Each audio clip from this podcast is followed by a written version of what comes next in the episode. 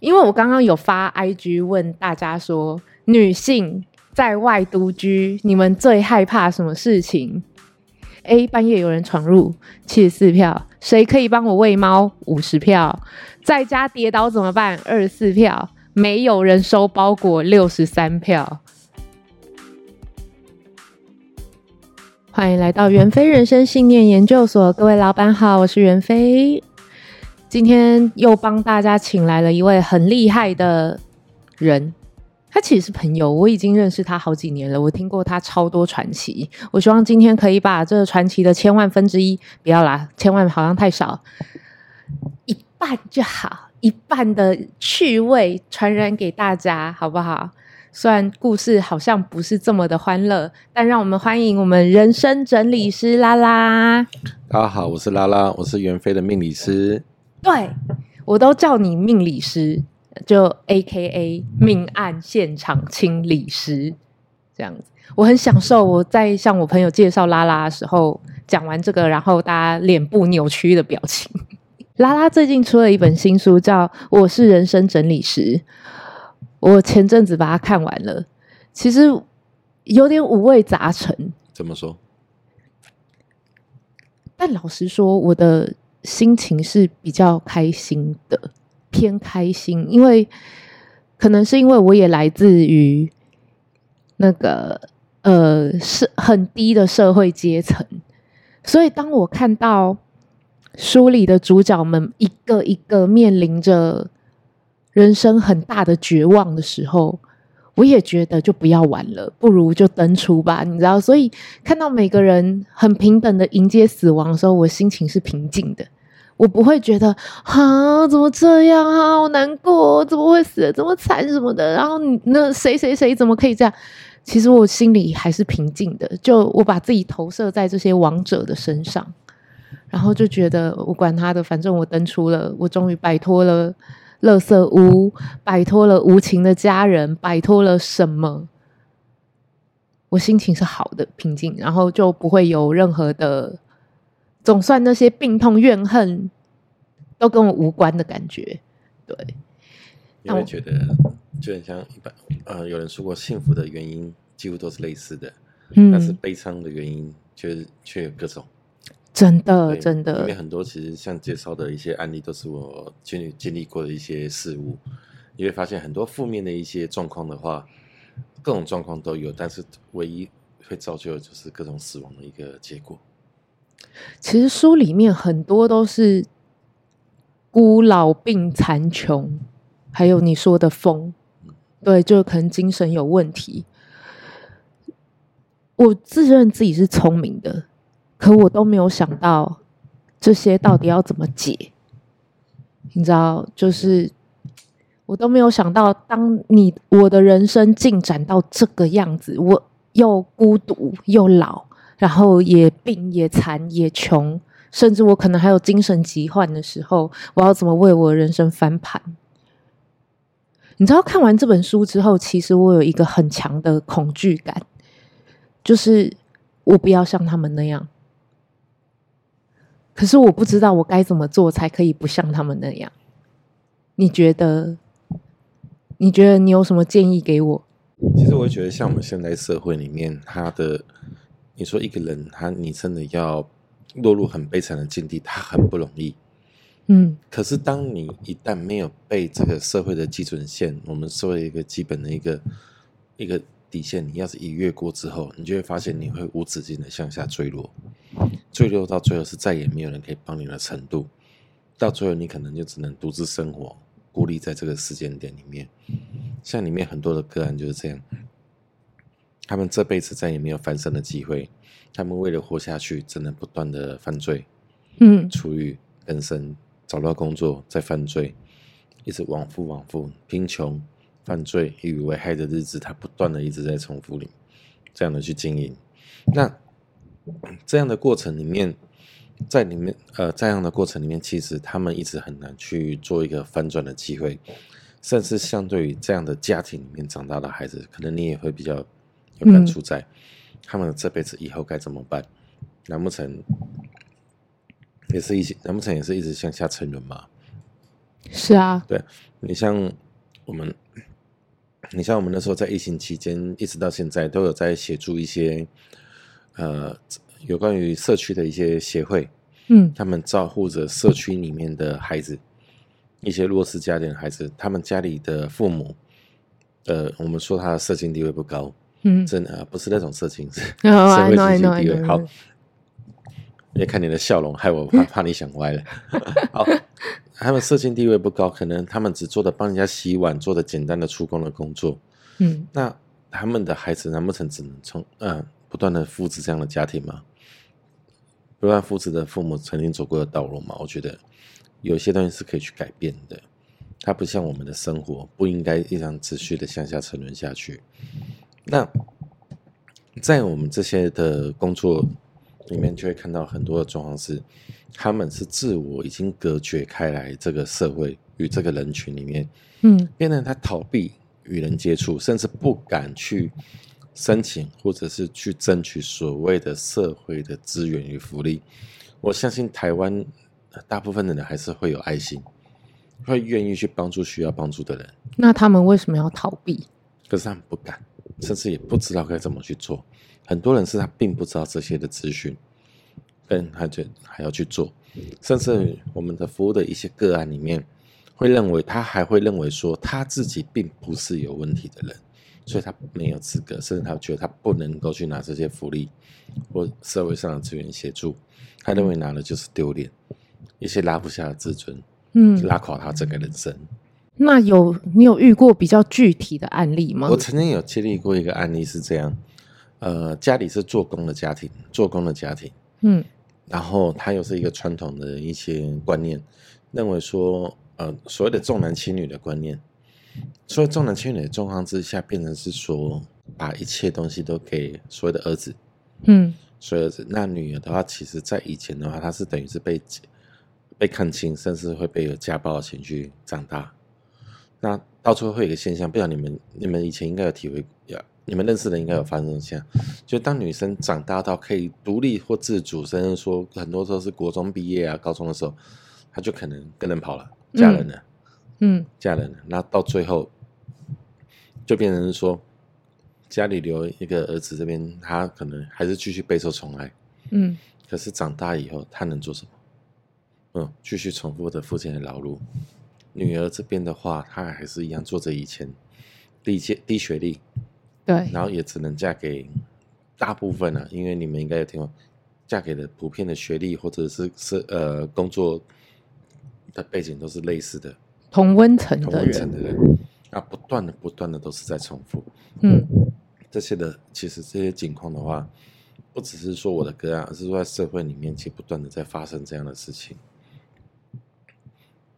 所以继承了家业没有让他们比较好过，反而让他们。每况愈下，因为后续还有一段故事是，嗯，当爸爸在家里面过世了十多天的时候，十多天的时候，就在住在一起的儿子没有发现，没有发现，对，而且家重点是家里其实父亲沉思的地方在厕所的旁边，你上厕所一定会一定会经过，一定会看得到，对啊，这十多天来他没有去关心过他的父亲。没有任何一句慰问，要上厕所就只是经过，完全没有搭理。不是，可是会臭啊，那怎么可能没有发现？对，因为过往的生活习惯、他的品性跟家里环境，让他会觉得是说，他给的理由是说，他以为只是垃圾抽掉，反正他觉得他妹等到他妹妹回来，或等到爸爸要亲自丢垃圾，他没有丢垃圾，他也不会去丢垃圾，垃圾就这样不断的堆积在家里面，一直到。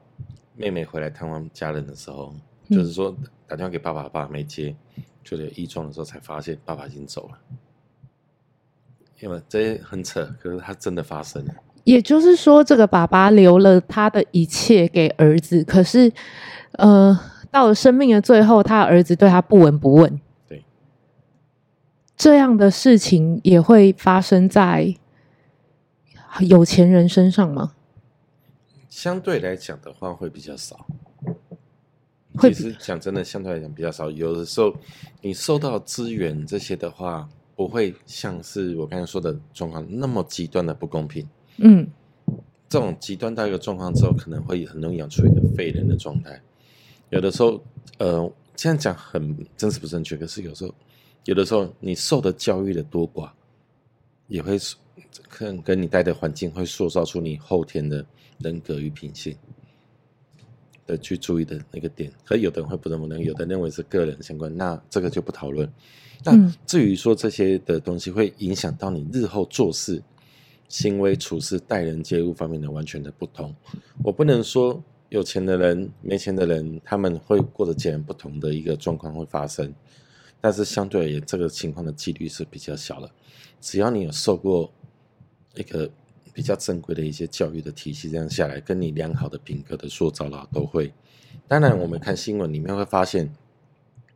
会发现一些有钱人，他的孩子第二代、第三代，可能也干过类似的事，可能有一些不法的事情在。嗯，那这些价值观扭曲的话，毕竟也只是一些少数的特例，可是，在他们生活圈里面，理论上是不会有这样的事情去发生的。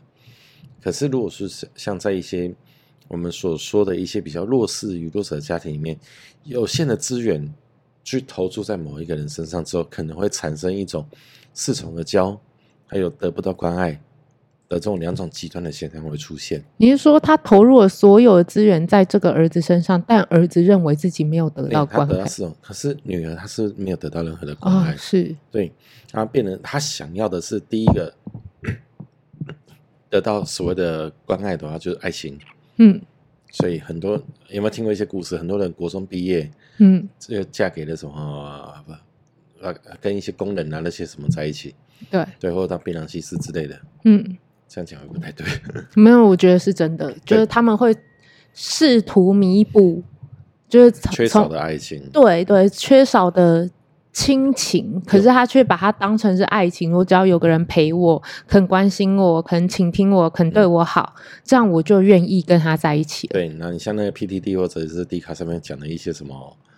嗯，呃，堕落的几部曲什么之类，那个不论嘛，嗯，对不对？好，那他们可能会及早去渴望一些爱情，甚至是说我们奉献自身嘛，我给你，给你怎么样？反正我就是要跟你在一起。甚至有听过很扯淡，真的哦，为了爱情，我宁愿去卖身，我要跟我男朋友在一起。对，很多这种状况，嗯，甚至你以前的工作也应该也遇过类似的人，对，他也是像这样。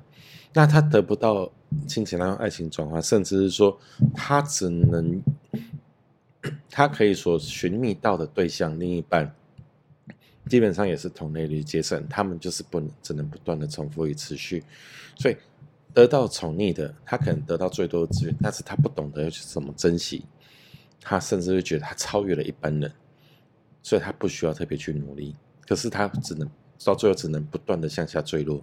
可他为什么不会关心他的？他他的父亲这么的爱他了，可是他却对父亲不闻不问。我很难理解。对于爱这个东西，我们对于爱这个东西，我们去怎么去看待？嗯，很多男人其实他对于爱，他不懂得怎么表达。他认为说：“我爱你，我给你东西。”嗯，不管是对小孩，对女女性也是一样。是我爱你，我就拼命给你，我就是爱你。嗯，那你你说什么？表面说呃，不要送这些东西，什么是是你觉得体贴或者怎么的？其实你的给谁，可能都有，嗯的这种这种情绪也可能都有。那我们其实是一个不太会诉说我对于爱情，对于亲情，我们表达爱这种情绪的一些族群。嗯，我们男性是这个族群是不太会表达爱，所以我们就跟刚才说的一样，用我们用物质的方式去表达。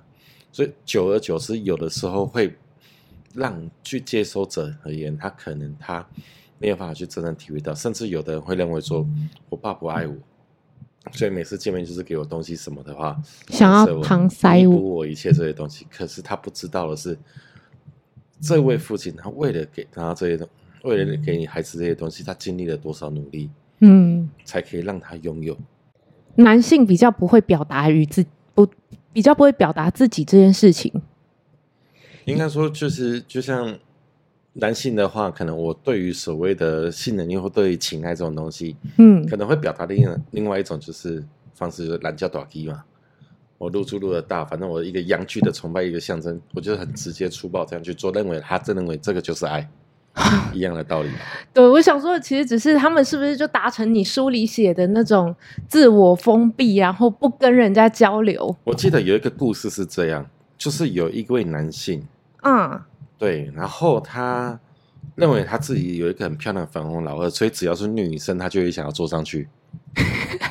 一样，自我封闭的一个环境里面，他认为他自我塑造所谓的男性魅力与崇拜是这样的环境，是这样的情形，就跟很多我们的个案，其实你现在感觉好像不相干，他也是一样。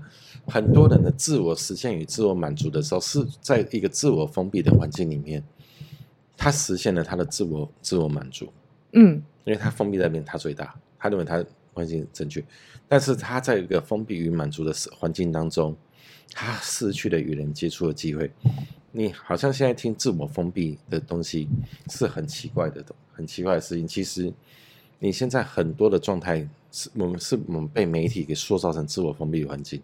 嗯，你现在拿着手机去划，你看的影片，你看的影片，玩的游戏什么的，其实你慢慢的把自己与外人开始隔绝起来。对，你成为你的媒体世界里面的主宰。因为你看到是你想看的，你玩的是你想玩的，甚至媒体会经由他的所谓的分析里面给予你真的想要的东西，你心里所认为你想看的东西，你想要的东西，其实我们在选择当中慢慢的变得没有选择了。那么这样的封闭是不是造成孤独死的男女比例差异的原因？你觉得？我觉得孤独死的男女比例差异不是刚才的问题产生，而是说我们对于情绪的一个展现。嗯，我们对于情绪的展现的问题，呃，我们以前的观念其实给我们男人就是什么要一肩扛，你要担当、有责任，你不能够表现出懦弱、软弱的一面，你不能找人家讲。对，嗯，所以变成什么东西都要去扛，扛到最后会发现一件事：当你今天。有问题以后，你不知道找谁讲，嗯，你也不，你也甚至就跟大家讲，碍于面子，你根本就不敢去求助。是，可是我我们在一个女性要顺服顺从的早期啦，不是说现在，嗯，的教育里面的话，慢慢的会训练出女生的话，其实我们说有问题你就说出来，表呃再酸了你要顺服。但是你会愿意说用碎嘴或者一些方式去表达出你是所谓的不快不悦呃不悦的感觉或困境或困境，你甚至会愿意去求助。另外的会拓展出一条路，这个在八点档以前早期八点档里面其实就可以看到类似的场景，一个生活的写照。嗯，可是男性的话就好像是沉默不语这样子，嗯，沉默不语。那到最后的话，他反而如果说你男性他有所谓的家族的。家庭的经济地位的时候，这个是合理的一个权威性的压呃展现。可是如果说换个角度讲，当他退休以后呢？日剧是里面是有提到，哎，男的退休以后，没有人想跟他说话，女儿请他抽啊 什么，哦、女儿说内裤啊袜子不要跟我混在一起洗澡之类，被嫌弃，对，嫌到不行，那甚至慢慢的没有自己地位在，嗯，没有地位在，他甚至连主导权都没有，嗯，那慢慢的就只能越孤僻的这样活在这边。可是他的好处是他有家庭。他也还有一个家的一个基本的维持，所以有什么状况什么还可以做一个及时的发现。可是你换个角度想，如果当这个男性他是独居者，他一旦去失业以后，他独自居住在这个环境里面，他是不会愿意去跟外面做接触的。我现在讲的不只是日日本，在台湾也是一样，很多失业者他宁愿生活越过越悲催，嗯，可能从高粱。换到什么绍兴？嗯，绍兴换到米酒的生活里面越过一点，可他很不愿意向外求助，甚至是说他的生活里面他也没有振作的本能。有一些领补助的人，嗯，他也没有动力去工作了。他很多他就宁愿缩在这个环境，一个月补助多少？我就算给你补助一万多块好了。基本的生活维持，它是很困难的，所以他宁愿降低自己的生活的需求的标准，哦，还想不断的将的烟越抽越烂什么的，嗯，就会发现环境里面不断的堆积的垃圾的状况里面可以看得出来，他不断的在降低自己的生活需求、环境状况，只为了让自己可以满足，重点满足与沉溺在这个环境里面，简单讲就是麻醉，让自己去麻痹，不要去面对到他所谓他会遇见的现实，因为他不愿意再走出去。哇，哎、欸，其实我听到这边，我觉得有点惊讶。我原本预计 都是要来谈女性，你知道，我一直觉得女性的独居可能会比较像是比较会是社会问题，但我刚刚听到你说你接体的大多案例都是男性，我有点 shock，因为女性女生一个人居住安全系数比较比较堪虑吗？不会啊。而是你们会去顾虑到，而反而是说女性的独居者，嗯，她会建立出她的所谓的社群、社交、生活网络。我今天独居，我知道会有危险，会有状况。其实我会跟其他独居有同伴的朋友保持着良好的联系，在，嗯，哦，男生不会啊，男生不会去顾虑到这个吗？男生的话，可能抽烟喝酒看一片吧。在家里面抽，对他而言，生活作息我不会去打扰到我的生活的空间。嗯，其实他是相对于封闭的。他认为跟朋友之间所谓的交流，不是说我生活的这种状况我有什么顾虑，嗯，而是吃喝玩乐，偶尔去半套店。嗯，所以如果如果没有，所以如果他没有在这群朋友里面出现，也不会有人 care 吗？哇，说哪群人？哪群人？就你说的朋友，男性之间的朋友哦，然后很久哎，他很久没有出来吃喝玩乐了啊，然后就找他。你有没有发现一件事？这个这张场面，嗯、有一个人或在群组里面天天发长辈图或干嘛或问候的，嗯，他三天没发，你也不会发现这件事。对耶，我们很容易被一些我们的媒介给取代性去麻痹掉，所以会认为说这件事不重要，甚至不会发现。那就算整天吃喝玩乐，对他而言，他是玩乐，而不是所谓的交流的伙伴。你很难提出你所谓真正的关心。对耶，哇！那我刚刚还发 IG，我这样说好了，因为我刚刚有发 IG 问大家说，女性在外独居，你们最害怕什么事情？A 半夜有人闯入，七十四票。谁可以帮我喂猫？五十票。在家跌倒怎么办？二十四票。没有人收包裹，六十三票。我一直觉得说，哇，那女性很危险呐，因为女性怎么讲，他也不一定。我好，我拿我自己来，我拿我自己来说好了。我我要是死掉了，对不对？你你都是。你是不是进来过我家，然后说哇，你这个气密门，你得死六个月以上才会被闻到之类的？我就很担心啊，你知道，就是天哪，我一个人，万一我没有工作，没有什么，然后大家来没有没有 care 我，然后我就这样一个人死六个月，那我家的猫咪怎么办？我就 A B C D，甚至半夜有人闯入。可是你像你顾虑的是所谓的生死，对，就是一般人顾虑的不是生死，而是安危啊。哦，对对，好像是哎。我从那之后，从你来我家之后，我就已经会开始对自己做一些什么身后事的准备，比如我开始断舍离，开始什么。因为书里写的那个境况真的是太惨了，你知道，我就总结了一些老老真的没办法。如果再加上穷，老跟穷，然后我就想象自己。都一直孤家寡人，然后就越来越老，然后可能也生病了，然后就没有办法为自己打扫家里，于是家里开始堆积垃圾，我也动不了了，吃的也很差，晚年过的生活，然后到最后我也懒得看病了，于是我就死掉了。等一下，吃的很差是你现在就吃很差，不是老了以后。屁呀！你把这一段要去掉才对啊！屁呀！我跟你讲，你不要看那样子。我那时候，我最近做的餐点都非常的兼顾营养，好不好？我是一个，就对了。我就是，它是一个看起来营养均衡的喷。嗯，那就还是热的。是不是面临的老年生活？其实你会发现，它会有三种模式，三种极端的呃，没有不是三种的方向会去走。第一种当然是住进安养最好的。我今天讲安养或医院的照护系统，那是当然是所费不值啊，要花钱。第二种，还有一些我可能请看护来处理。第三种老老相依，你说真的养儿防老，我说你做梦啊。嗯，你可能两两老互相陪伴，可是可能因为早年的离婚、丧偶的状况，甚至一直都未婚状况下，你可能独自的面对于最后的老年的生活，这是有可能可以预见的，有可能预见。那随着身体的机能相关的退化，相关的退化之后，你可能会面临到你要自己去面对于。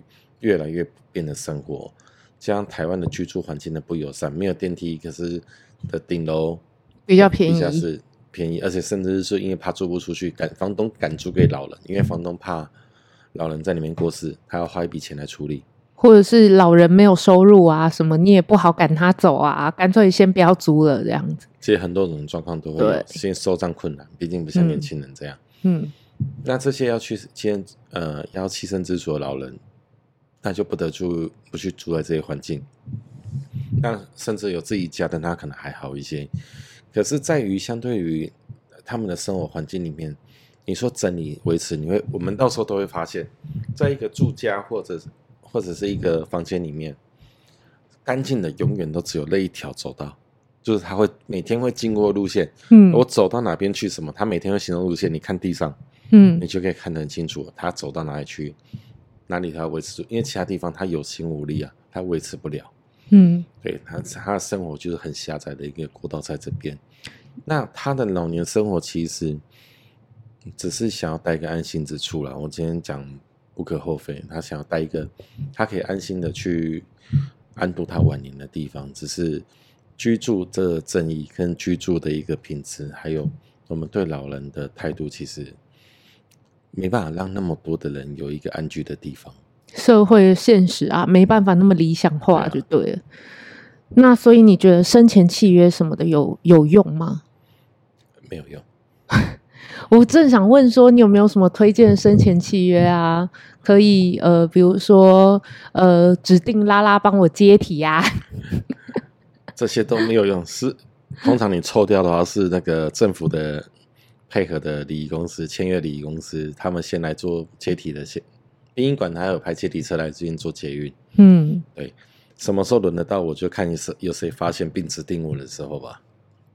是哦，对啊，那这样子果然还是不要买房子比较好吧？你至少租房子，房东收不到租金的时候，还会发现你死掉了。如果你嗯死在你买的房子里面，等到邻居我受不了味道，然后再请人来，那就是等更久吧。不一定哦，你怎？如果你房租自动转账了，哦，我只要钱持续来，房东怎么会理你？来敲门，你最近过得好不好？他哪理你啊？对耶，对，所以最好做法是当面给现金。嗯，你只要超过一个礼拜不给，他就来敲门。所以，所以你接到案例都是房东先发现？没有，通常都是邻左右邻居，房东通常很少会发现。因为房东通常认为说押金跟通一通没结，反正先扣你押金嘛，先扣一个月，哦，到时候看状况再说。原来如此。那其实左邻右舍的关系还是要维持好啊。嗯，像我们也有曾经接过的案例，就是生活习惯不好，跟呃左右邻居都交恶，变成说过世很多个月都没有发现。嗯，对他们说丑啊，是他生活习惯不好，那那么久没出现，反正我不要看到你，我也比较开心。嗯，所以他也没有想到说，他邻居已经走那么久了。可是尸臭味不是真的很难忍受吗？怎么可能？其实你要去想一个问题在，在就跟这些味道都是逐渐累积起来，越来越浓重。在那之前，我们可能没有去察觉，甚至是习惯，呃，没有呃没有发现到这个状况。呃，我们曾经有一个案例是被发现的。一为什么发现有人过世？是因为有人跑去楼下邻居呃楼下的那个住户家里玩，嗯，去楼下住户家里玩的时候，他呃进电梯，后来打开电梯打开之后，发现有臭味，再走上去才发现那一户已经过世很久。那你说那那一层我记得有三户，嗯，靠很近都没有发现，其他两户其实都没有发现他邻居已经走了。他认为说。闻到最后，他已经觉得说这是正常的，这个楼层正常的味道，或者是垃圾发出的味道。哇塞！可见人人跟人之间真的是会蛮……其实应该是说，人与人之间，在这本书里面最强一直在强调是，人与人之间的话，最重要避免两件事情。第一个叫麻痹，嗯，第二个叫冷漠，嗯。我们不希望我们的心是麻痹的，我们对人不要去冷漠，我们才可以发现出这个社会里面需要帮助的人，发发现需要帮助的人还有很多，我们可以在这些角落中，我们可以做什么？把它从角落中带出来，不要当角落生物，而是当让他去重返这个社会，重新回归到我们这些有爱的环境里面，才是最重要的。真的，我觉得，我觉得节目录下来最好笑的是，我们第一个第一 part 教我们不要太相信你的亲人，第二 part 你不如相信你的左邻右舍。其实你会发现一件事，所谓的亲人，他就。在现在这个环境，因为我们的以前不是靠以前所谓的种田的时候，是靠家族的劳动力市场，所以我们所谓的血脉繁衍它是很重要的。对，所以可是，在现在这个社会里面，其实它不再是以前的农耕社会。嗯，你反而你会发现，只要人一疏远之后，我管他是你爸爸还是你爷爷，久没有见、没有接触、没有在这个体家族体系之下，关系会变得越来越冷淡。你甚至会觉得他最后变成一个名字，甚至像现在离婚二十年、三十年、四十年不见面的多的是。那当你看到他的时候，他是你的亲人还是一个陌生人？嗯，这个时候你会分辨不出来的。那反而是你的邻居、你的生活、你的工作里面周遭的人，才是对你来讲，这是最有关系的、最容易维持住的。嗯，这个这一份关系的存在。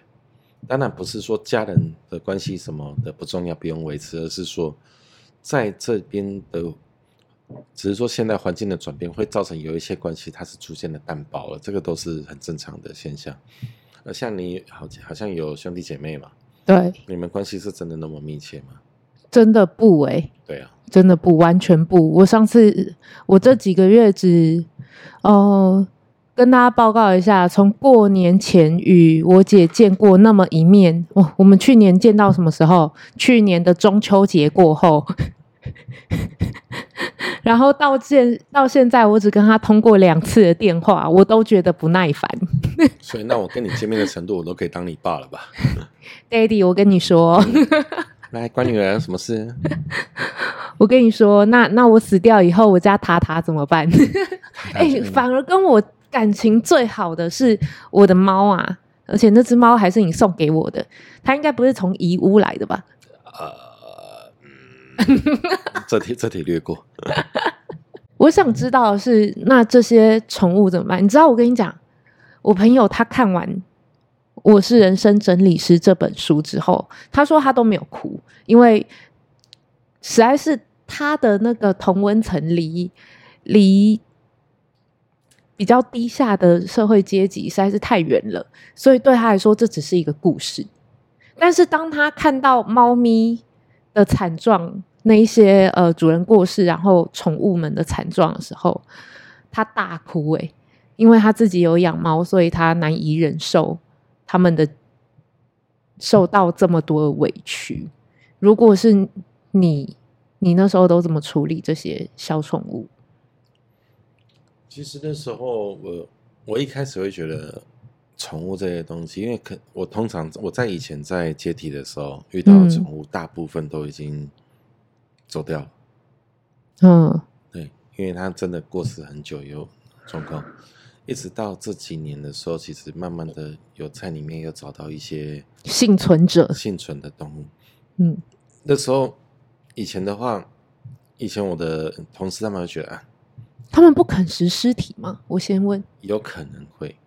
那至于说有没有啃食，是因为是那我以前也觉得动物就是动物这样子，嗯，不会那么在意，因为毕竟不是我的宠物。嗯，我今天讲很实在话。可是就是在那一次的时候，我去接铁的时候，看到一只猫被关在笼子里，关在那种宠物笼里面。对，饲料盆是空的，水也是空的。嗯。可是因为我们那时候一定要忙着接体，只能接完体之后再去放它，放它出来。嗯，至少让它跑掉也好嘛，对不对？对。可是我接的时候，接完体的时候，他家人就直接把门关了。他说不跟他，他说那个到时候给房东处理就好。好过分哦！不是你有权利可以救他吗？有权利救他。我们不能够散开别人的房子，可是那件事我一直记在心里面。嗯，所以变成说，只要既然遇到宠物，我会不管怎样，我先把宠物处理好再说。那后想去找到宠物，你要不要让我接案？无所谓。你说你白，那我说你至少让我过去。嗯，我把宠物救出来。嗯，我说你要比价什么？那是你家的事。至少我们先做这件事嘛。那后面你有马上去找到房东，然后就是说我们请他联络到房东，我们没有那个资讯。结果那只前是解体，所以他后面怎么样？我只能说，后面隔了很多天，他们才有人去处理这房子，所以生死未卜。但是，就我那时候看到，所以已经是饿到，你有很少看过猫是这样瘫在那边吗？而且那么臭，有人跑进来，嗯、要么就是躲，要么就是叫。嗯，对不对？我我必须承认，我现在房子里面最值钱的就是塔塔，因为花了我很多钱养。对啊。就其他的东西都是身外之物，你知道？就像有一次，就是我们去知道说在中部，嗯，要去清，那时候他们清理的时候还有很多争议，可是后来听到两只猫在里面，嗯，然后他们说不想养，就这样不想养，一定有他原因在。他问我们可以想办法，嗯，我说哦，那案子接接的话是先半夜接到案子是晚上，半夜立刻就直接冲下去。一开门，猫就直接冲上来，嗯，就是直接扑到你怀里，嗯，你知道，当时看到那个人就觉得，今天来这边都值得了，嗯，有没有赚钱，有没有干嘛不重要，重点是我把它救出来，对，而且我帮它取了很棒的名字，叫踏垫，踏垫，对，然后后来另外一次躲起来，我们在清理过程中找到它，嗯，叫床垫，板凳，对，这样子，对你。我取名字都是以我在哪边发现为准，啊、对，这样比较好辨认。所以我的塔塔是在灵骨塔里发现的，是不是？哦、这个不好说。